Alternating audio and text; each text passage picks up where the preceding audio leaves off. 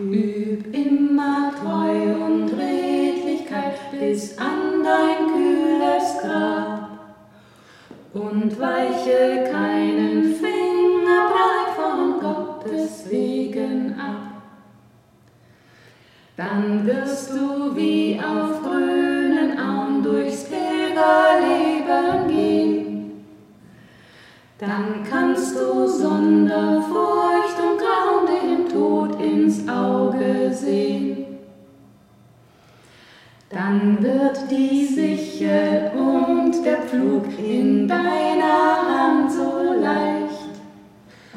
Dann singest du beim Wasserkrug, als wär dir Wein gereicht. Ja, grüß Gott in die Runde, die wieder sehr klein geworden ist. Kettenreaktion Nummer 5, wieder im Theater Hoch X. Und heute bin ich ganz froh, dass der Benno Heisel wieder da ist und uns ähm, aufnimmt und dann auch die ganze Sache wieder zu einem Podcast ein wenig zusammenschneidet. Die, die das Format schon kennen, wissen, dass immer am Anfang gesungen werden muss. da bleibe ich einfach dabei. Und meistens sind meine Gäste ja auch äh, Leute, A, die ich ein bisschen oder ein bisschen mehr oder ganz gut kenne und mit denen ich meistens schon in irgendeiner Produktion irgendwas gesungen habe. Und jetzt gerade durften Sie hören, das Lied Üb immer Treue äh, und Redlichkeit, ähm, zusammen mit der Tine Hagemann, die ich heute in der Runde sitze. Tine Hagemann ist eine junge Schauspielerin und Puppenspielerin und auch Puppenbauerin und eine ganz spannende Künstlerin, finde ich. Ich weiß gar nicht, wie alt bist du, Tine? Ich habe dich ein paar Mal schon gefragt, vergessen. Weißt du selber gerade auch 35. nicht mehr? 35. Also du gehörst definitiv zu den Jungen. Das ist das fast nicht eingefallen, gell? Ja, Man wird schon ganz blöd in der Zeit. 35, 36, ich So irgendwie. Ja. Also noch unter 40, mhm. weit noch unter 40, genau. Und ähm, der zweite Gast heute ist ähm, auch ein ganz besonderer Mensch. Also ich musste eine kleine äh, Geschichte dazu erzählen. Ein anderer guter Freund von mir, ein Hackbrettspieler, der Michel Watzinger, der auch schon hier war, hat mir dann vor ein paar Monaten mal gesagt, Ruth, Ruth, den musst du kennenlernen. Der malt nur Kühe und manchmal auch mit Heiligenschein. Das, du musst ihn kennenlernen. Und dieser Kuhmaler, sage ich jetzt einfach mal, ich reduziere dich jetzt mal gerade nur auf diesen Begriff, den wir dann sicherlich ein bisschen auseinander dividieren werden. Dieser Kuhmaler ist der Christian Stadelbacher, sitzt ähm, jetzt der Tine Hagemann gegenüber und ich darf in der Mitte sitzen. Und äh, Christian, du bist also Maler, Künstler ähm, und ja, was willst du jetzt einen Satz gerade heute von dir erzählen? Einen Satz zu deinem Wesen des Kuhmalens. Naja, ich bin der letzte Kuhmaler in der Kunstgeschichte. Ein Satz. Äh, sehr konsequent, wunderbar. Und jetzt noch weiter zum Setting hier. Wir sitzen, wir drei, auf der Bühne vom Hoch X. Und zwar haben die Leute vom Hoch X eine, eine, eine Tischtennisplatte aufgebaut, was ich großartig finde. So, ähm, ich sitze ein bisschen, ich muss noch meine Beine ordnen, weil ich so ein bisschen an der, ähm, ich, ich sitze am Netz, nur damit es alle irgendwie sich auch vorstellen können. Also ich sitze am Netz und zu meiner Rechten die Tine Hagemann und zu meiner Linken der Christian Stadelbacher. Und jetzt ähm, stellen wir uns vor, das Gespräch wie ein Tischtennisspiel. Mal schauen, ob das in Fluss kommt und wo, wohin es wohl gehen möge. Bin ich sehr gespannt. Ich würde jetzt gerne damit anfangen, also ohne dass wir jetzt Michael Lanz oder irgendwas nachmachen wollen, aber so ein bisschen, dass ihr wisst, woher kommen wir, wohin gehen wir, das wissen wir natürlich nicht. Aber vielleicht wirklich ein paar Sätze zur, ähm, zur künstlerischen Ausrichtung, vielleicht mal von der Tine Hagemann. Ähm, du, glaube ich, probst gerade und vielleicht magst du davon ein bisschen erzählen und auch, was du im Moment bei deinen Arbeiten suchst und was dich gerade inspiriert, auch wenn wir nicht zum Spielen kommen im Moment. Ja, also ich probe gerade und da bin ich die einzige Puppenspielerin in der Produktion. Die anderen, also es gibt dann noch zwei Musiker und zwei Performerinnen. Und ich habe da zwei Puppen dafür gebaut und wurstel mich da jetzt gerade so durch. Also das ist ein Kinderstück eben mit Musik und Performance und Puppen. Und alle diese drei Komponenten irgendwie zusammenzubringen und damit die Geschichte zu schreiben, die auch geschrieben wurde von einer Autorin. Also das ist ein fertiges Stück, also das gibt es als Stück. Und das ist gerade so mein, also das ist gerade so die Aufgabe. Genau. Und das finde ich auch sehr spannend, Puppenspiel zusammenzubringen mit Schauspiel. Ich bin ja auch Schauspielerin, ich habe auch schon Produktionen gehabt, wo ich sowohl Puppe gespielt habe, als auch dann ähm, was mit einer Maske oder einfach nur als Person irgendwas dargestellt habe.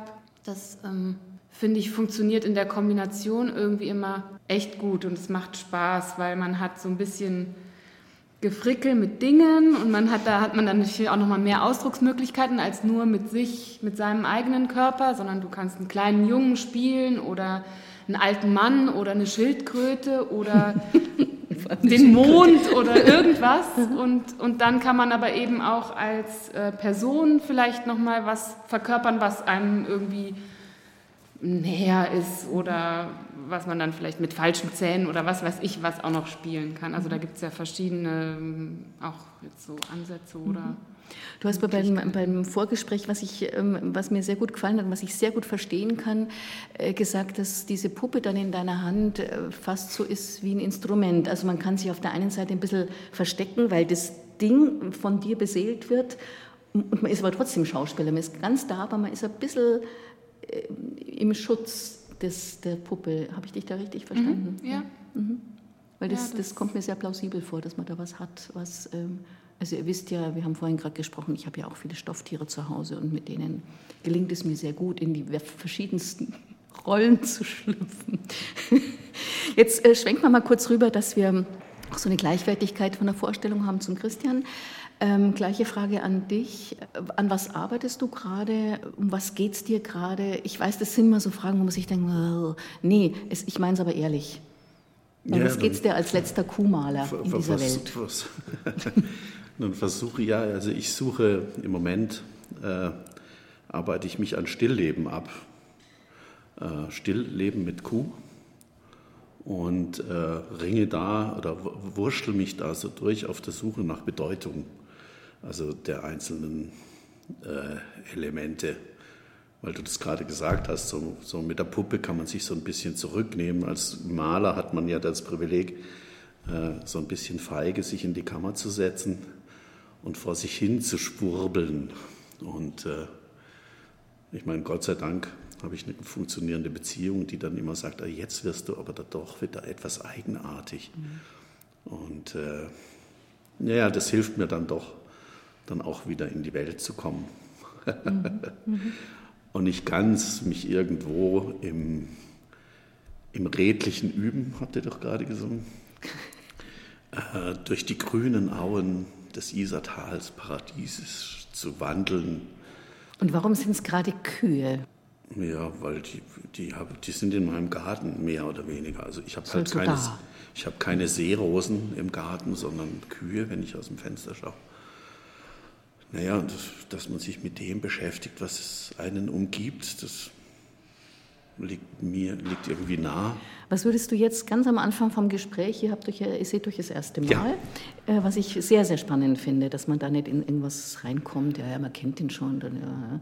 Was würdest du jetzt gerade aus dem Moment raus die Tine fragen wollen? Also ich habe natürlich ein bisschen geguckt, weil wir uns nicht kennen im Internet. Das ist ja ganz schön, dass es dann doch nicht so anonym bleibt. Und ich finde, dafür, dass du scheu bist, also zumindest wurdest du mir so angekündigt, die Themen, die du angehst, enorm. Also, also da gibt es tausend Fragen. Auch der Erlkönig, hast du irgendwie ein Stück mit dem Erlkönig? Hast ah. du den Stieglitz hören. Der Stieglitz, Entschuldigung. Ja, äh, ich, ich sage ja, ihr. Der Erlkönig singt. Entschuldigung, ich bin etwas, ich bin etwas, ja, Stieglitz.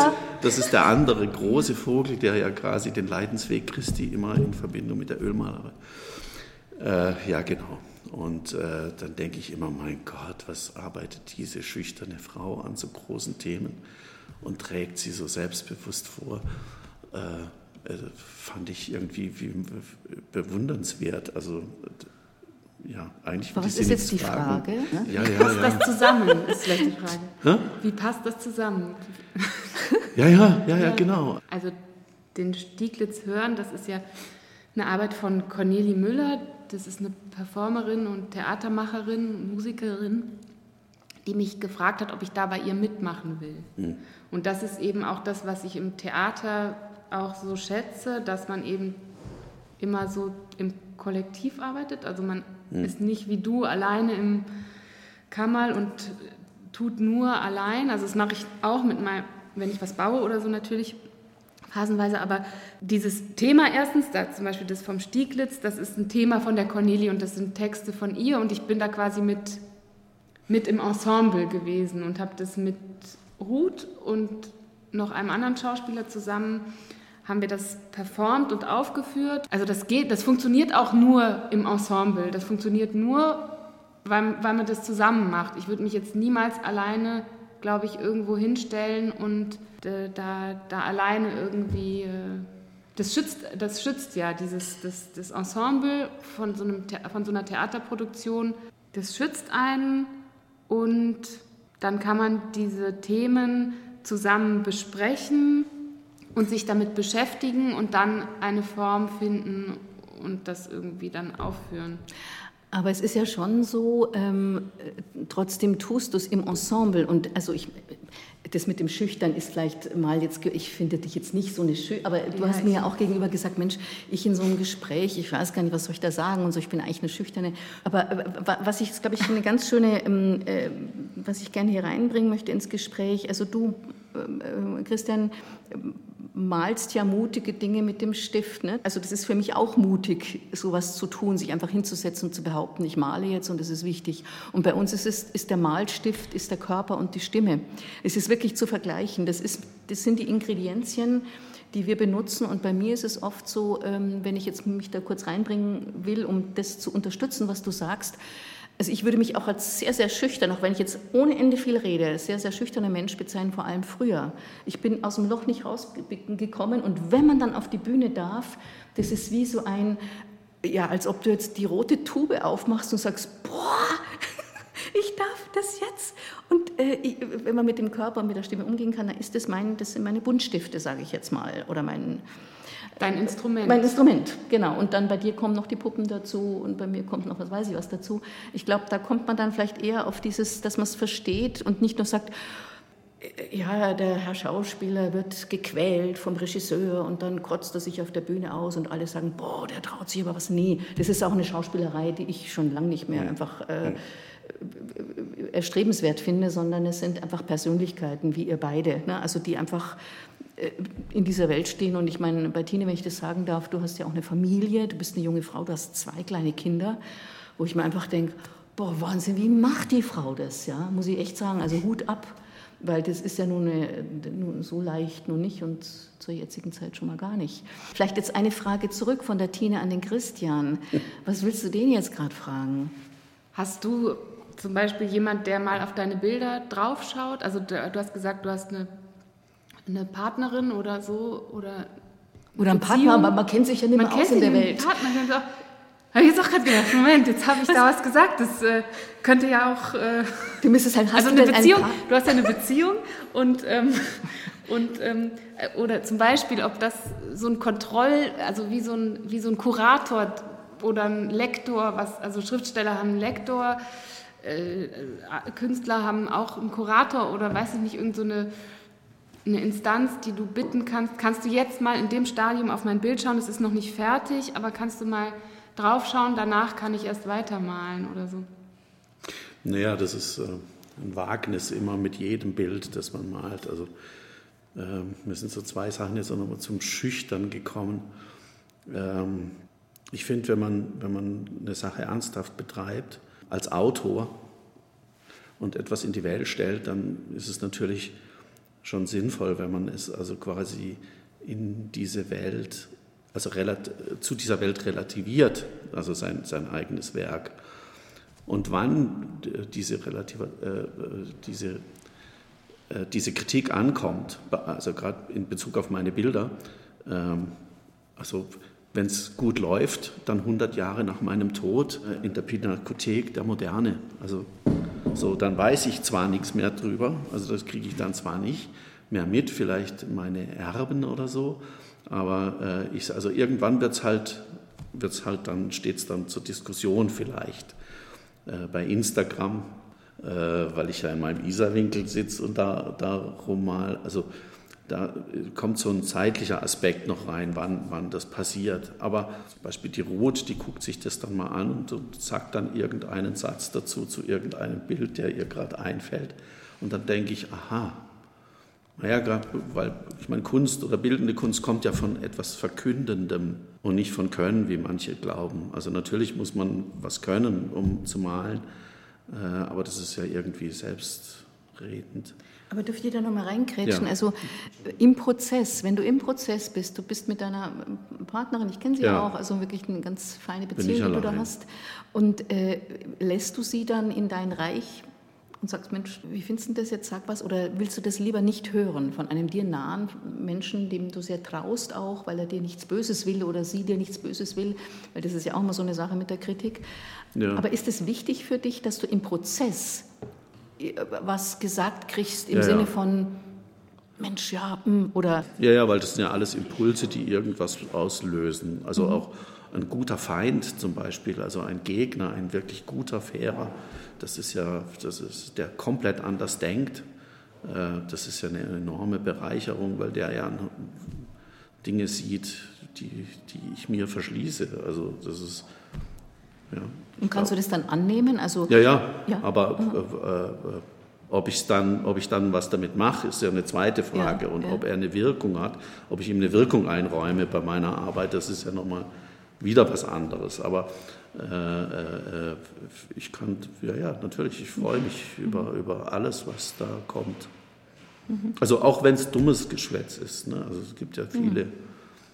die sich so ein Bild angucken und dann irgendwas daher sagen. So, ne?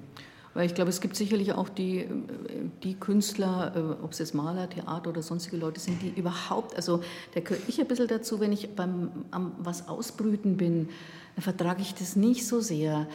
Ein paar Gespräche tun ganz gut, aber dann lasst mich in Ruhe, lasst mich das jetzt einfach ausprobieren. Und auch wenn, mhm. wenn es nicht gut wird oder so, dann trage ich das schon selber mhm. auch. Aber da habe ich zum Beispiel Schwierigkeiten. Ich kenne es von einer anderen guten Freundin, wenn ich das jetzt hier noch so reinbringen darf, auch eine Performerin, die gerade in der letzten Arbeit sich da sehr, sehr, sehr viel, der sagt das und die sagt das und der nimmt noch den Blickwinkel und jenen. Das macht mir ganz verrückt. Also ich mache lieber einen gescheiten Fehler, saftig, saftig in die, in die ins Fettnäpfchen mhm. rein und dann äh, spüre ich es besser, als wenn mir jetzt wieder ganz ein Kluger sagt, du, ich habe aber das Zitat hier gelesen und der hat das schon gemacht, das kann ich überhaupt nicht mehr hören, weil jeder hat schon irgendwas irgendwann mal gemacht, oder? Das finde ich bedrohlich. Ja.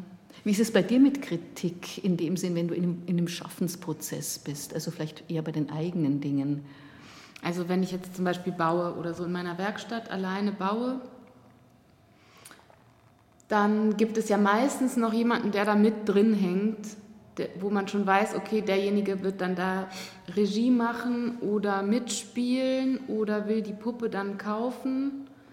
Und da brauche ich dann schon ab und zu mal eine Rückmeldung, das frage ich dann auch ein, das, also so, dass man sich auf einen gemeinsamen Weg einigt. Und da muss man dann natürlich auch ja, immer sehen, was man sich davon dann rausnimmt, was der andere da sagt. Ne? Und also was du auch meintest. Ähm, ich lasse mich aber gerne beraten, oft tatsächlich vom Arno, von meinem Mann. Den frage ich dann. Was du dann noch ja. annehmen kannst und ja, was halt einfach gut, ja, das ist ja wichtig, sich einer Kritik zu stellen, muss ich in hohem Alter jetzt schon sagen, dass es einfach wirklich wichtig ist. Weil, ne, aber ich finde jetzt die Disziplinen ganz spannend, weil du ja schon als Maler, äh, Christian, oder bildender, mehr bildender Künstler, ich meine, du kommst ja, vielleicht magst du noch ein bisschen was sagen, weil es, glaube ich, die Hörer, die vielleicht dann doch mal hinklicken auf den Podcast, auch wissen wollen, ja, woher kommt denn der jetzt? War der an der Akademie und hat Zeit seines Lebens gemalt und da, da, da, da. Oder äh, darf ich schon mal so äh, im Ansatz sagen, dass du ja eher ein junger Künstler bist. Also wir sind, glaube ich, in etwa gleich alt, also haben die 60 überschritten. Also sprich, wir sind eigentlich keine jungen Menschen mehr, aber du bist noch von der Definition, dass du sagst, ich mache das jetzt, ich lasse vieles hinter mir. Ähm, ich mag da noch so ein bisschen was sagen. Und du bist halt, ähm, was ich jetzt eigentlich vorhin sagen wollte, du bist ja vor allem in deiner Kammer mhm. mit dir im Prozess und wir sind ja, äh, was ich eigentlich auch sehr liebe, das ist für mich, ähm, weiß nicht, ob es für dich also ist, äh, Tine, oft die Rettung, was heißt die Rettung? Es ist wirklich Lebenselixier, also mit, mit, Leuten in einen Diskurs zu treten und dann was auf die Bühne oder in den öffentlichen Raum zu stellen, das sind für mich temporäre Familien, das ist mein Leben, was ja jetzt im Moment wahnsinnig runtergefahren ist. Also wir sind dann im Diskurs mit Leuten, also da geht der Schaffensprozess über das und bei dir eher im Kammerl heute. Das finde ich jetzt nochmal ganz interessant ist hier auch nochmal so okay. äh, auf diesem Spielfeld. Ich wiederhole es nochmal, wir sind hier beim Tennis, Tischtennis, viel Spielfeld.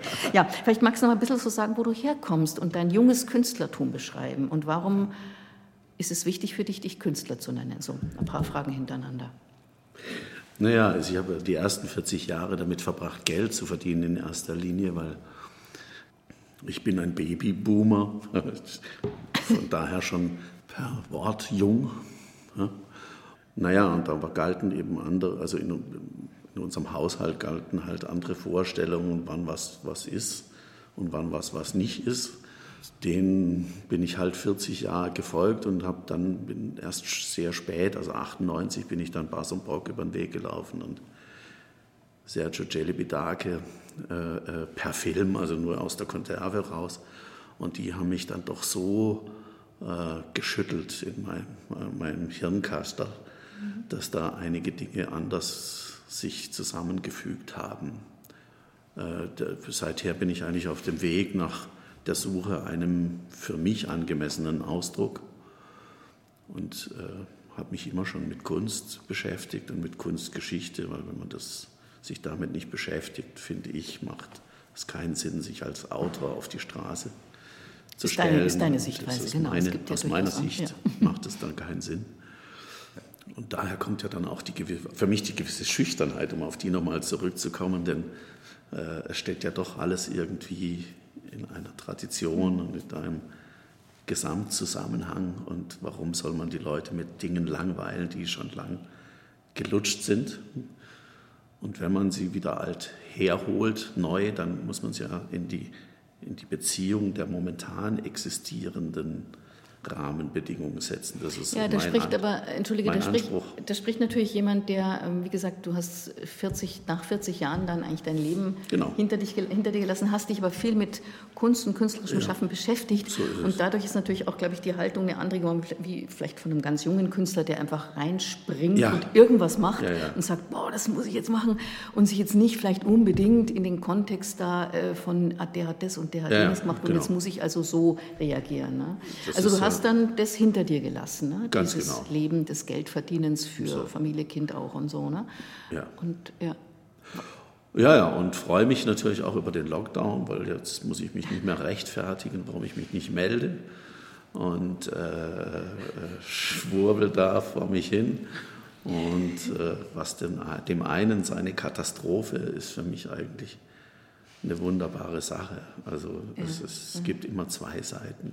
Ja, also, und ich glaube fest, dass meine Vorstellung von der Welt die richtige ist, aber kann durchaus akzeptieren, dass ein anderer die Welt ganz anders sieht. Also, und das finde ich dann erstaunlich.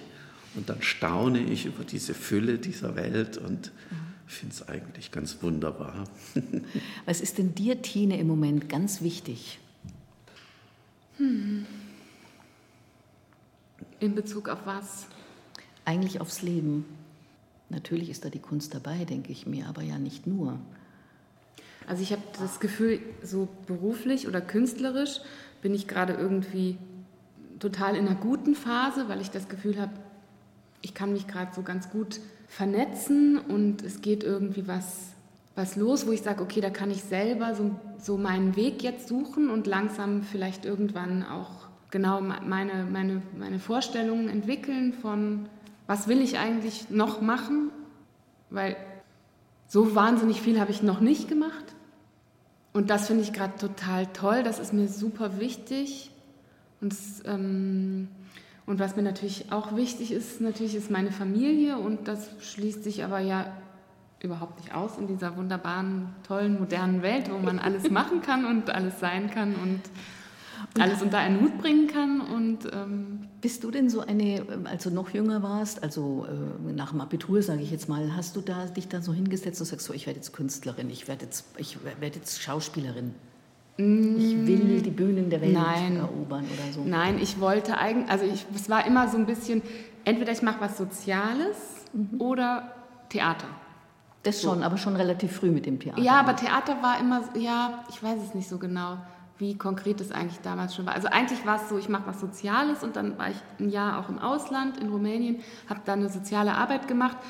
Und da bin ich dann aber auch wieder an so eine Theatertruppe geraten, die sich da gerade gegründet haben. Findet und dann sich bin dann ich so da da irgendwie so reingerutscht Ja, und ja, ja. wäre dann da auch fast nicht mehr weggekommen aus Rumänien. Bin dann doch irgendwie wieder zurückgekommen, habe dann was, ein ganz anderes Studium erstmal angefangen, also was auch eher so in den sozialen Bereich äh, ging und habe das dann aber schnell abgebrochen, weil es mich total unglücklich gemacht hat, nicht mehr mit Theaterleuten zusammen an einem Theaterstück zu arbeiten. Also das Leben lebt sich so, ne? wenn man, wenn man so ein Ja. bisschen äh, die Fühler ausfährt, dann ähm, bei dem einen sehr früh, bei dem anderen ein bisschen später. Das finde ich immer so, so interessant, weil ich finde es immer so irre, wenn Leute mit 17, 18 oder so genau wissen, was sie wollen, mit WG und dann werden sie auch noch Bundeskanzler, weil sie es gesagt haben oder so. ähm, wolltest du mal Landwirt werden? Diese Frage habe ich von Tine bekommen, die gebe ich jetzt wahnsinnig gern weiter, weil jetzt so diese Lebenswege, genau. Und diese, ja, wolltest du mal einfach selber deine Kühe haben? Nee, ich hatte, also wir haben, ich bin groß geworden in Freiburg im Breisgau im Schwarz, also am Fuße des Schwarzwalds. Und meine Eltern hatten einen Bauernhof oben im Hochschwarzwald im Bärental.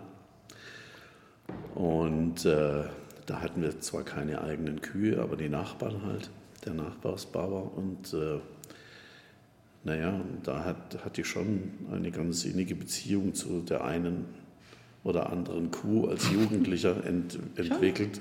Naja, weil da, da gab es halt nur drei Bauersjungs, die da in der Gegend waren und wenn man halt Redebedarf hat, dann stand die Mutter nicht so unbedingt zur Verfügung, der Vater auch nicht, weil, weil unsere Eltern haben ja eigentlich nicht so viel geredet. Stimmt. Das ist, das, äh, manchmal scheint mir das, als ob die Eltern heute sehr viel mehr mit ihren Kindern reden und ob das alles so gut ist. Also ich Manchmal hab- ein bisschen zu viel, finde ich. ja, ich habe die Sachen mit, mit, mit einer Kuh geklärt. Und das war so meine landwirtschaftliche Erfahrung. Ja, also wir hatten viele Land, also, Fam, also Familienbetriebe. Das war eigentlich im Schwarzwald recht normal, dass man so vier Kühe im Stall hatte und das war Nebenerwerb. Also aber diese bäuerliche Kultur ist ja vollkommen verschwunden. Aber um deine Frage zu beantworten, nein, äh, äh, ich hatte mir eigentlich nicht vorgenommen, Landwirt zu werden, obwohl wir immer beim Heuen mitgemacht haben und das war irgendwie eine Selbstverständlichkeit. Aber den Beruf zu ergreifen, das war nicht so, ist heute auch noch nicht so meins. Also ich bewundere da die Bauern, wir haben ein paar ganz tolle junge Bauern. Ja, ich wollte ein bisschen drauf raus. Du hast mir immer so herrliche, ähm, Ja. herrlich darüber gesprochen, wenn du sagst, oder wenn du über das im, in Bayern sein, Also über die Leute, du, du sprichst da so, so anrührend drüber, dass dich da äh, diese Zeit und die Ruhe, die du da jetzt, äh, glaube ich, erlebst auf dem Land, wo du wohnst, dass das, das, äh, was hast du was du immer gesagt bei, bei so Vorgesprächen, ähm, ja, die nehmen sich halt dann einfach, die schauen sich was an und winken es nicht gleich ab, sondern Achso, wenn ich dann anmarschiere.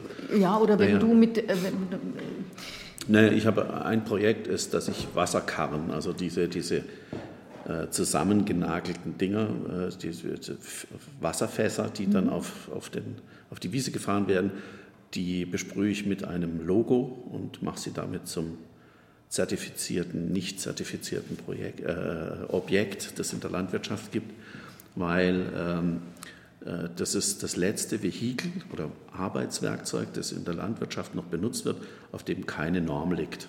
Also weder eine Kfz-Norm noch eine EU oder sonstige Norm, Lebensmittelnorm oder so. Das hat der Großvater irgendwie aus einem alten Fass und irgendein altes Fahrgestell zusammengebaut und äh, das tut seit 60 Jahren, fahren die mit dem Ding Wasser auf die Weide für die Kühe. Äh, Das ist doch mal ein Lebens, also wenn ich mir vorstelle, wie lange eine Waschmaschine hält heute, also ja. Oder eine Glühbirne oder so, also gibt es ja nicht mehr. Ja. Im Gegensatz zu den Straßenkünstlern, ich bin ja ein Weidesprayer, äh, frage ich natürlich die Landwirte, ob ich ihre, ihr Eigentum da zum Kunstobjekt umbauen kann als letztes Vehikel quasi das in der Haltung der Wiederverwertungskultur gemacht wird. Und da führe ich immer Gespräche und da erlebe ich im Gegensatz zum Schwarzwald dann hier Leute, die immer nett mit mir sich unterhalten. Manchmal sehe ich denen schon an, dass sie denken, ja, mei, das ist jetzt ein rechter Typ, da bin froh, wenn er wieder weg ist oder so. Aber dann sagen die halt auch Nein und, oder Ja und, und, und oft sehr kooperativ. Und die Jungen, die lassen sich halt auch mittlerweile sehr viel einfallen. Also das sind, sind richtig gescheite Typen, die haben ein Handwerk gelernt, die wissen, was geht und was nicht geht. Die sind beherzt. Ja, und ich mag sie, weil sie mich nicht mögen. So du, du magst sie, weil sie dich nicht mögen. Ja, genau, weil sie so für sich bleiben und nicht so ganz eigenständig sind mhm. und viel authentisch und nicht mhm. gleich so. Mhm ja, das, man muss ja nicht gleich bei allem mitmachen. Also das ist, finde ich, eine ganz wunderbare Art, die dazu führt, dass in Oberbayern ja paradiesische Zustände eigentlich sind. Im Vergleich zu vielen anderen äh, ländlichen Räumen, wo ja tausend Kühe in einem Stall unter ganz seltsamen Bedingungen, also das kann man ja so hinterfragen, ob das so sinnvoll ist, was der Herr Tönnies da in Nordrhein-Westfalen macht oder so, das findet man ja bei uns gar nicht. Man hört es jetzt schon bei diesen kleinen Beispielen ein bisschen raus. Ich glaube, ich sage nichts Falsches, wenn ich sage, dass dir es sehr wichtig ist, auch politisch zu sein in deiner Kunst. Ne? Naja, also, klar. Na, klar ist es nicht, aber bei dir, ja, glaube ich, ist es klar. Also, also es ist nicht ja. klar, dass, ähm, dass man darauf hindeutet, aber ich glaube, das ist bei dir ja, ist ja jeder, ein wichtiges Moment. Ne? Ist ja jeder irgendwie politisch. Also, und selbst wenn er nicht politisch ist, im Alltag geht er dann zu Demonstrationen. Heutzutage ist das ja, also es ist ja alles irgendwie politisch mittlerweile. Würdest du das unterschreiben? Ist alles politisch, Tine? Ähm, ja, ich meine, die Politik versucht ja die Gesellschaft zu regeln oder mhm. beziehungsweise als Gesellschaft hat man ja sich, es gibt ja diese Instanz der Politik und insofern ja, das hängt ja, also alles natürlich zusammen. Aber Schon alles ja, würdest du jetzt sagen, also wenn, wenn ich jetzt Christians äh, Küb, Wasserkübel sehe, die er besprüht, oder die Haltung zu den Kühen, die dann Heiligenschein kriegen, wie du sagst, du bist der letzte Kuhmaler und irgendwann, äh, wie, wie geht man mit Tieren um? Da lege ich meinen Finger drauf, so nicht.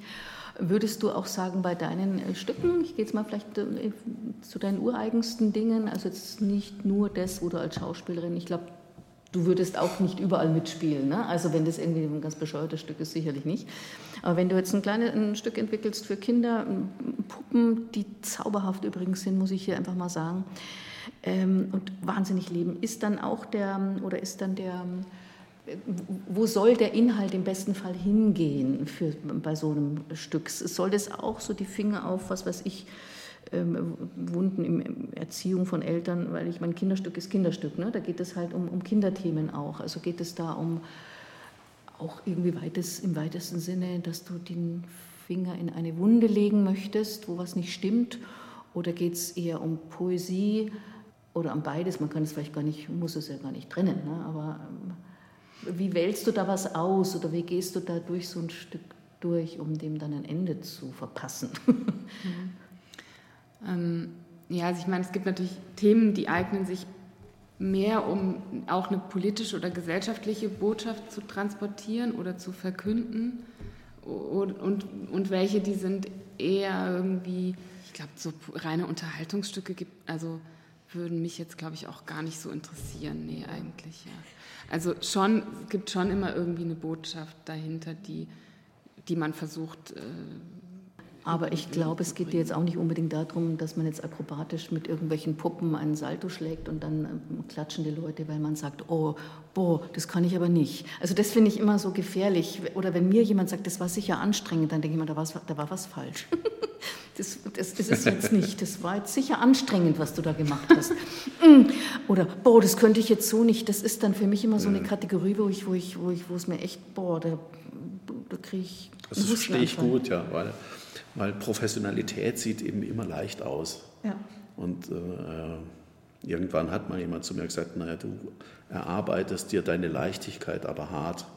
Und ich bin davon überzeugt, dass der Kaufmann, der singt halt so, weil er halt so singen kann und weil er da das technisch, aber das fällt dem teilweise nicht mehr schwer, wenn einer seine Talente und seine, seinen Körper nicht hat und die Lehrer, die ihn dazu gebracht haben, wenn das fehlt, dann tut man sich halt sehr schwer und dann schafft man es halt nicht dahin. Und auch das, und auch das Leben, das einen ja. irgendwie die Erfahrungen, die ja. man dann im ja, Leben so macht und was für Ansichten man irgendwie gewinnt oder, oder dis zur Diskussion stellen möchte. Also ich denke auch, mhm. es ist beides, also mhm. ist beides gleich wichtig eigentlich. Ohne das ja, ja. Also das Vorhandene nehmen zu können und damit irgendwie zu gehen, und das auch als Glück zu empfinden. Ne? Also es ist ja durchaus für mich ein Glück, dass ich nachts in meiner Kammer mich zur Ruhe lege und weiß, es passiert heute Nacht nichts Schlimmes. Also ich kann einfach durchschlafen, die Luft ist gut. Es ist, ist niemand, der mir nach dem Leben trachtet oder der, der, der äh, äh, ja, und morgen früh gibt Semmeln oder Weißbrot oder irgendwie. Das, ist immer das kleine, das kleine Glück am Morgen, die gute Semmel, finde ich schon. Ja, oder ja. das Brot. Ja. Du bist ja, äh, ähm, wenn ich das mal so fragen oder abklopfen darf, du hast ja zwei ähm, Künstlernamen gesagt, die dich sehr beeinflusst haben, einfach ja. durch ihr Künstlersein, ja? Also ja, in ihren und, Haltungen, und ja, Bassonbrock. Bassonbrock, genau. Mhm. Ähm, also es gibt ja so Schlüsselerlebnisse, denke ich. Ne? Also das ja, waren bei dir sicherlich die. Und du bist aber Autodidakt in deiner Malkunst. Wie würdest du den Begriff, was ist es denn eigentlich? Ich meine, ich weiß schon, das heißt selber lernen, aber bist du gern Autodidakt oder würdest du jetzt sagen, ach Mensch? Na, ich bin da reingefallen. Also ich bin als, als Kind weitestgehend in Ruhe gelassen worden und, und habe mich eigentlich viel gelangweilt. Und irgendwann kommt halt einem dann eine Idee und dann macht man das und weil keiner in der Nähe ist, macht man halt dann so vor sich hin und dann manchmal freut man sich und dann macht man es nochmal. Das finde ich jetzt ganz, ganz schön, dass du den Begriff der Langeweile reinbringst, weil das ist ja ein, oder auch das Faulenzen. Ich habe neulich eine wunderbare Sendung mit einem Essay und Diskurs gehört über das Faulenzen. Das sind ja alles wahnsinnige Qualitäten, dass wir das wirklich echt verlernt haben. Und als Kind Lang, Langeweile zu haben so rumzudödeln, Tagträume zu haben und dann irgendwo fängst du an zu spielen und dann irgendwas entwickelt sich und es ist echt deins. Also das finde ich ja. was ganz Wunderbares, also das, das, Langeweile haben zu dürfen und faulenzen zu können. Und das, das, das, das braucht man, das ist, das ist ja. Lebenselixier, denke ich mir. Und wir sind ja alle im hysterischen äh, Zwangs äh, irgendwas tun müssen. Ja, jetzt natürlich nimmer. Aber das ist ja äußer wenig verschoben. Wie ist denn das bei dir? Kannst du faulenzen und Langeweile? Naja, jetzt mit zwei Kindern. Ich könnte es schon. Das ist schwierig. Also, wenn man mich lassen würde, würde ich das auf jeden Fall. Ja, ja. Ich habe früher immer viel Zeit für mich alleine gebraucht und mhm. war ganz, war auch immer, war auch eher so als Kind auch, dass ich so viel in meinem Zimmer war und alleine war. Ja. Also auch, auch nicht immer mit meinem, also ich habe zwei große Brüder, mit denen ich aber dann auch nicht immer was zu tun haben wollte und also so der Hintergrund, äh, ja, der Hintergrund der Frage natürlich auch, woraus speist man sich? Natürlich, es gibt mal den tollen Vortrag hier, das Erlebnis im Museum ja. da, das Theater, das haben wir sicher auch beide gehabt, äh, mhm. wo man sich denkt, du siehst was und denkst dir, um Gottes Willen, ich, also dass du nur noch zitterst, weil du sagst, ja, das will ich auch machen irgendwie. Also was inspiriert einen? Es sind sicher solche Gedankenanstöße, aber manchmal vielleicht auch die Langeweile, sage ich jetzt einfach mal. Also da vielleicht noch mal so ein bisschen, wo, aus welchem Leid oder Freude gehe ich raus und ich kann ein neues Stück schreiben. Ich kann ein Bild malen oder so. Ja, also wenn du da noch mal in deine Langeweile gehst, ist es ja, was, ist es ein gutes Buch oder ist es, ist es der Zufall einer Begegnung? Das ist wahrscheinlich vieles. Hm. Ja, also ich versuche gerade an ein Beispiel zu denken, weil ich glaube, so allgemein kann ich es gar nicht sagen. Ja, Beispiele sind eh besser. Letztes Jahr äh, hatte ich, da, da, kam eine Idee eben tatsächlich durch ein Buch, also oder durch, durch, durch einige Bücher, durch Geschichten an die ich mich erinnert habe und die ich dann nochmal nachgelesen habe. Und dann habe ich gedacht, das könnte man eigentlich genau auch, auch im Theater machen oder, oder auch durch, durch, durch Ideen von anderen, die auf mich zukommen oder mit denen man spricht, ja, was, was interessiert Oft uns. mal so ein oder- Zufallsgespräch auch, ne? wie Ja. ich auch neulich, als wir zusammen geprobt und gespielt haben, wo ich mir einfach gedacht habe, ich weiß es ganz bestimmt, dass wir irgendwas, ich liebe es, wie du mit diesen, wie, wa- was da für, was da rauskommt. Und, äh, und es ist dann nicht gleich, aber es ist dann vielleicht irgendwann mal, das ist bei mir so ein Speicher von Begegnungen und die sitzen da alle in so einem Stings drin und die kommen aber alle irgendwann mal dran für mich dann in einem Projekt oder wie auch immer. Bei dir ist Oder aus dem Ding raus fiel Ja. mir gerade noch ein, dass man also durch die Beschäftigung mit einem Material oder einem Objekt oder Gerade jetzt eben einer Puppe und natürlich der Moment der, ja, der Langeweile oder des Nichts, des Nichts passiert, weil da bin einfach nur ich und schaue mir irgendein Ding an oder eine Puppe und dann so aus diesem heraus, was das da irgendwie eine Bewegung oder ein, eine Stimme oder ein Leben Dann so entsteht möchte. Mhm. auf der Pro also wenn ich jetzt von der Probe spreche oder von einer Mhm. Vorbereitung auf eine Probe oder sowas. Und, und dazu gehört natürlich, Christian, du hast es vorhin irgendwie so ähnlich angesprochen, dass ganz, ganz viele Versuche im, im Nirvana. Es ist ja nicht so, dass Künstlermenschen aufwachen und permanent künstlerisch kreativ sind, sondern durch dieses gelebte Leben und die vielen Versuche, auch das viele Scheitern, ist, glaube ich, so ein Bodensatz da, so ist es zumindest bei mir, aus dem dann schon bisweilen auch mal ein gutes Blümchen wächst. Und dann natürlich viele, die Mei, die kannst du auch irgendwie dann vielleicht mal in den Keller stellen. Ich weiß nicht, wie ist es bei dir, Christian? Ja, ja, man, man, man arbeitet sich schon an den einzelnen Dingen ab. Ne? Wenn man sich vorstellt, Leonardo da Vinci hat, glaube ich, nur 15 Bilder gemalt in seinem ganzen Leben. Echt? Und äh, äh, eines davon Mona Lisa, so, und an der hat er 50 Jahre oder was dran rumgemalt. Also das ist, das ist äh, ja, und dieser Lagerfeld Karl, der hat ja neun, das hat er immer in Interviews gesagt, 90 Prozent sind für den Papierkorb. Äh, das, das, das, also so die Lust am Scheitern, äh, die in unserer Gesellschaft meiner Meinung nach sehr zum kurz, zu kurz kommt. So ja. äh, ähm, äh, die fehlt, äh, also die, die fehlt, weil also in der Natur, in der Biologie weiß man ja, dass die, also die Entwicklung immer mehr Möglichkeiten zur Verfügung stellt, als es zur Weiterentwicklung dann braucht. Und das ist ja die Fülle, aus der wir alle schöpfen könnten, wenn man sie zuließe. Ja? In dem Kontext sehe ich gerade, dass du eine Frage, ähm, ich, der, ich bitte euch ja immer eine Frage, eventuell Fragen zum anderen zu stellen und auch Antworten. Das passt jetzt hier, glaube ich, ganz gut rein. Die Frage war von dir, Christian, was fällt dir zum Begriff Tradition und konservativ ein? Dir selber. Ist es wichtig in deiner Arbeit, die Tradition und, das, und, und ähm, die Auseinandersetzung auch mit selbiger? Äh, ja, natürlich. Also, ähm, Und auch Religion, ne? Ja, das, Ich- ist, die, das- ist da ja will ich jetzt gern Lied noch in eurem ja. Eingangslied schon angeklungen. ähm, ähm, ja, wir leben halt in einem Kulturraum und dieser Kulturraum ist äh, durch Tausende von Jahren entstanden. Unsere Sprache ist indogermanisch, hatte den Ursprung in Mesopotamien, also in Bagdad. Äh, da ist, sind unsere Wurzeln.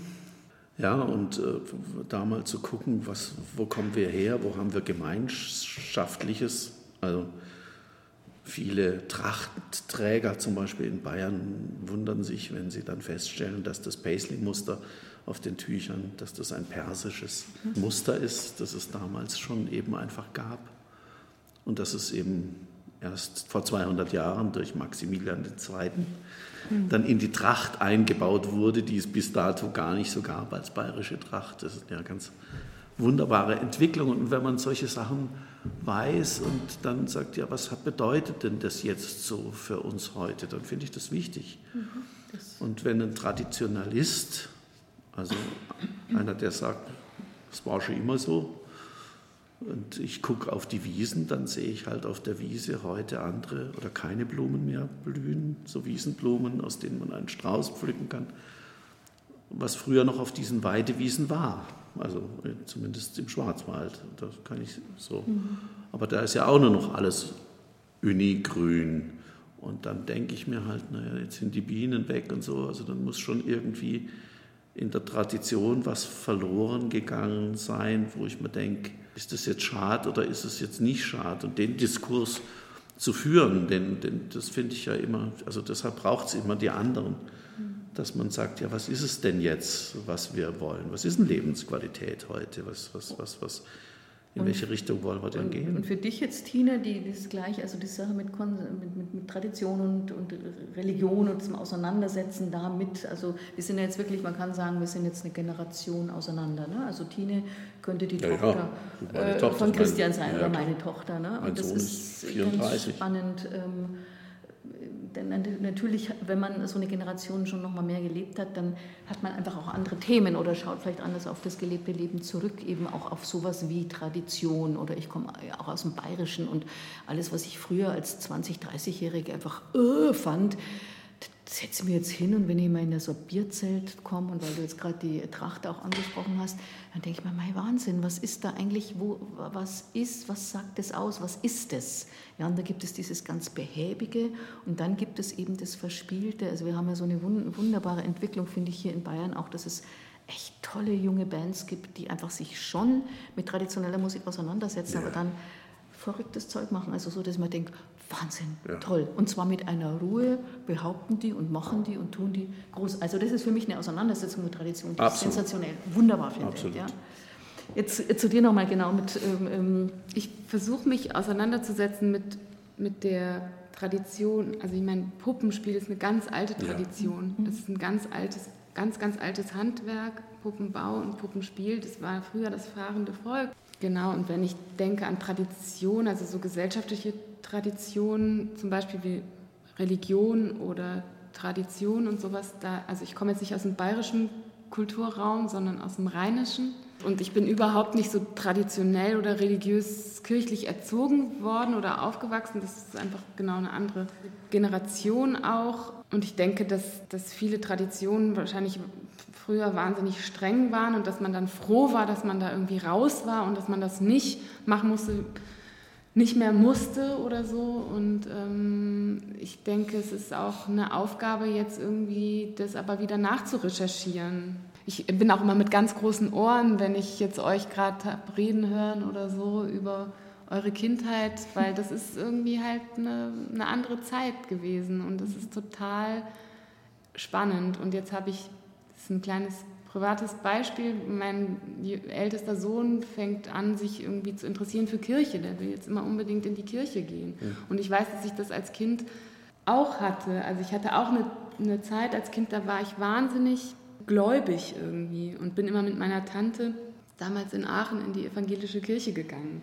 Und jetzt bin ich auch mit meinen Jungs dann am Sonntag war ich das erste Mal mit denen in der Kirche im Westend. Gibt es auch so eine evangelische Kirche. Und das war dann auch, apropos Tradition und Lockdown und Corona, man saß dann wieder in der Kirche gemeinsam in Reihen und schaute auf etwas, das ist ja eine Urtradition. Also bevor es jetzt alle ins Theater gerannt sind und so, natürlich, damals war das die einzige gemeinschaftliche ähm, Aktion, die man gemacht hat. Am Sonntag gingen alle in die Kirche und alles. Ein verbindendes Moment. Ein verbindendes Moment. Und was ich eben auch, ich bin ja nur eine Katholin und ich war wahnsinnig, irrsinnig, irrsinnig gläubig als Kind, wie soll ich mhm. sagen, es war, es war wunderbar. Und viele Leute sagen oft bei meinen Sachen, du musst Katholin sein, weil ich rituelle Handlungen ohne Ende liebe. Die Sache, dieses Getanze um den Altar, Kniefall, rauf und runter, Weihrauch hin und her, Tabernakel und dann die Hostien. Und schon allein, wie das der Hostienbecher verdeckt und wieder entdeckt wird, sensationell, dieses Quadrat, das versteifte Holz drunter und das Auswischen, das, das wunderbar. Äh, äh, ich weiß, du weißt, wo ich hin will. Also die Kühe vom Christian Stadelbacher haben bisweilen Heiligenschein oder Kreuze auf dem Kopf. Also, ja, Huberta. Huberta, das, ist, äh, das hängt auch mit meiner Kindheit zusammen. Bei meiner Großmutter hing ein Bild vom heiligen Hubertus, wie er auf dem Pferd sitzt, mhm. also ein Tafelbild auf, Öl, Öl auf Holz gemalt. Und der äh, verbeugt sich so ganz ehrfürchtig vor so einem weißen Hirsch mit großem Geweih und, und, und weißem Kreuz dazwischen. Und äh, der soll, dieser Hubertus, soll ein ganz wilder Jäger gewesen sein. Und dann ist ihm dieser weiße Hirsch mit Kreuz erschienen und von da an war er dann geläutert und, und hat quasi den Respekt vor der Kreatur und so. Ist, ist dann in ihn reingefallen und er war dann plötzlich ein, ein ganz frommer Mensch, ein anständiger. Oh, schön. Und das, ist, das, das hat mich immer irgendwie beschäftigt, eben auch, da war ich wohl so Kommunionsbub, wo das äh, in der Zeit mit neun. Ne? Und äh, äh, da war das ganz wichtig. So. Und dann habe ich mir halt gedacht, naja, also Schweine, Hühner und Kühe sind halt so die am meisten misshandelten Tiere im Moment. Es wäre eigentlich schön, wenn mal eine Huberta, also mit Kreuz plötzlich, und dann habe ich die gemalt halt und auch ausgestellt, in der Hoffnung, dass also der Betrachter in, die, in der Rolle des Hubertus dann auf die Knie fällt und ist sich es Gott passiert? der Göttlichkeit der Kuh erbarmt. Ich weiß es nicht, weil das sind natürlich individuelle Geschichten, die sich mir nicht, nicht, äh, nicht erschließen, aber vielleicht der eine oder andere. Äh, weil diese, diese Mythen, diese alten Mythen, die es gibt äh, und die sich erzählt werden, äh, die wirken ja nach wie vor. Also ob man sich dem jetzt, wenn man sich dem bewusst dagegen stellt und sagt, also nein, das mit dem Gott und mit der katholischen Kirche, das ist ja alles fürchterlich, dann hat er sicherlich recht. Aber in dem Moment, wo man es verneint, setzt man sich ja gerade in der, äh, im Kontrast, also im, im, im Dagegensein genauso intensiv mhm. auseinander, als wenn man, wenn man sagt, ja, ich bin total dafür. Ja, und ich glaube, man muss aber natürlich, also wir mit dieser Generation äh, mehr als du, Tine, dieses ja. Äh, Wegschlagen und überhaupt nicht und nein, ich will von nichts, dieses alles egal, wo man her, nein, das ist, man fängt jetzt neu an und ist ganz frisch, man ist nicht ganz frisch und neu, sondern man lebt eben auf diesem Bodensatz, aus dem ja. man kommt. Also sowohl privat, emotional, wie halt auch vom, vom Kultur, äh, kulturellen ja, Bodensatz. Ich bleibe jetzt mal dabei. Und das ist eigentlich, wenn man dann aus der Wut, die wir vielleicht noch mehr erlebt haben, also du hast so sehr schön in einem Satz vorhin gesagt, man, man hat nicht gesprochen zu Hause. Ich glaube, das können viele in unserem Alter, die so um die 60, Ende 50 sind, also oder anders. Ne? Also man ja, das ist halt durch die Geschichte bedingt, oder ja, durch ja, den Krieg. Natürlich. Halt. Und ich meine, da ist man anders auch ja. wütend vielleicht nochmal und muss sich und, und dann plötzlich kann man aber all das, woher man kommt, wirklich sehr als Schatz auch wieder wahrnehmen. Und wenn das dann passiert, das finde ich total mhm. reich. Also wenn man, wenn ich kann jetzt wieder in die Kirche reingehen und sagen, Wahnsinn, ich schaue mir ja so gern die Engel an und die schauen so sinnlich, lustvoll, erotisch, dass es, eine, dass es kracht in den katholischen Kirchen. Da ist eine Lust super. ja, ja, aber die ist ja, die, die wird halt heute. Aber sie wird halt etwas. ist halt sehr äh, hedonistisch ja, damals. Also ne? Und deswegen sage ich, also guck die Kirchen einfach mal anders an. Es ist alles da, was jetzt verleugnet wird. So. Um ja, ja, klar. Also du wolltest aber, glaube ich, gerade was sagen, Tine, oder? Ja, nur, dass das vielleicht auch, genau, dieser Irrtum, das kann man alles hinter sich lassen. Mhm. Ne? Also auch in diesem Irrtum, in dem wir ja auch aufgewachsen sind. Also jetzt ich zum Beispiel, also dass, dass eben wenig über Traditionen oder sowas gesprochen wurde oder dass bei manchen natürlich mehr, bei manchen weniger irgendwie gelebt äh, noch wurde oder so, weil es da natürlich auch ein zwiegespaltenes Verhältnis oder auch von der Elterngeneration eine Abneigung äh, und alles, was Vergangenheit ist, mhm. alles, also ist jetzt erstmal ähm, abzulehnen. Also dieser Generationenkonflikt zum Beispiel von meinen Eltern, die 45 geboren sind, zu ihren Eltern, die ähm, den Nationalsozialismus miterlebt haben und diesen Generationenbruch, den die natürlich ja, uns irgendwie. Und das hinterlässt halt immer wieder in jeder Generation andere Spuren. Ja. Das hinterlässt Spuren. Und ja. ich finde es halt eine wahnsinnige Bereicherung tatsächlich, wenn man, wenn man so, so ein bisschen so sich zurücklehnen kann und sagen kann, schaust du doch jetzt einfach mal frisch und neu. Wie, wie in der Familie, ja. man schaut die Geschwister immer gleich an. Ah, Trud macht wieder das, Doris macht wieder das. Mein Gott.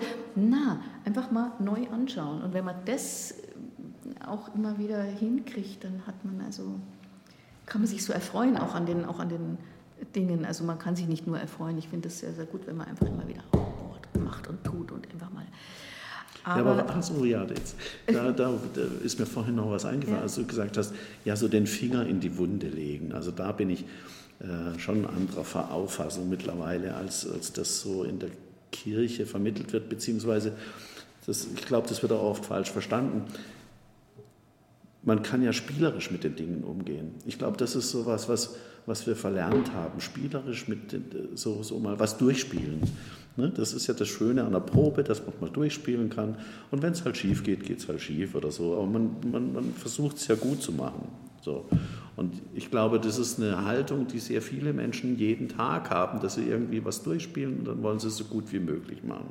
Und dann kann man ja über die Kritik, ja, was meinst du jetzt, wie war es für dich, wie ist es für mich, kann man sich ja irgendwie einigen. Das geht auch alleine beim Spiel zu Hause. Das, das, das ist so. Und wenn man sich dann an über was freut, wenn man sich dann über was freut, dann hat man ja einen Erfolg. So. Und dann, dann, dann geht es halt da an der Stelle irgendwie wieder weiter. Also so dieses, dieses diese Lust am Spiel äh, so, und eben nicht immer, jetzt da tut es weh, da müssen wir was machen. Ne? Ich mein, ja, und auch dieses, das ist so ich finde es schön, dass du den, den Spielbegriff jetzt so reinbringst, ja. weil was ich auch immer, wo man sich selber auch so Füße stellen kann, gerade wenn wir so als äh, oft, ja, wir sind ja alle, alle miteinander frei, äh, freischaffende Künstler. Ne? Und und da sich dann dauernd die Füße zu stellen und ähm, kannst und darfst, und, sondern wirklich in ja. diese Lust der ja. probier aus, mach, ja. tu, nimm die Fingerfarbe.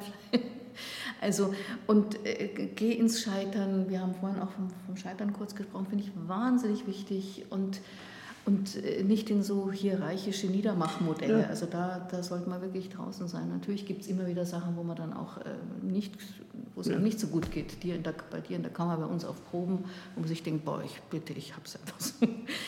Aber wenn man dann immer wieder mm, einmal drüber schlafen und dann auch wieder immer die Leicht, nicht immer, aber auch die Leichtigkeit mit einlädt, ja? Man kann nicht immer alles über Leichtigkeit natürlich dann definieren, aber also wenn wir das auch als, als Künstler, denke ich mir, in die Welt reinsetzen können, reingeben können, immer wieder und immer wieder,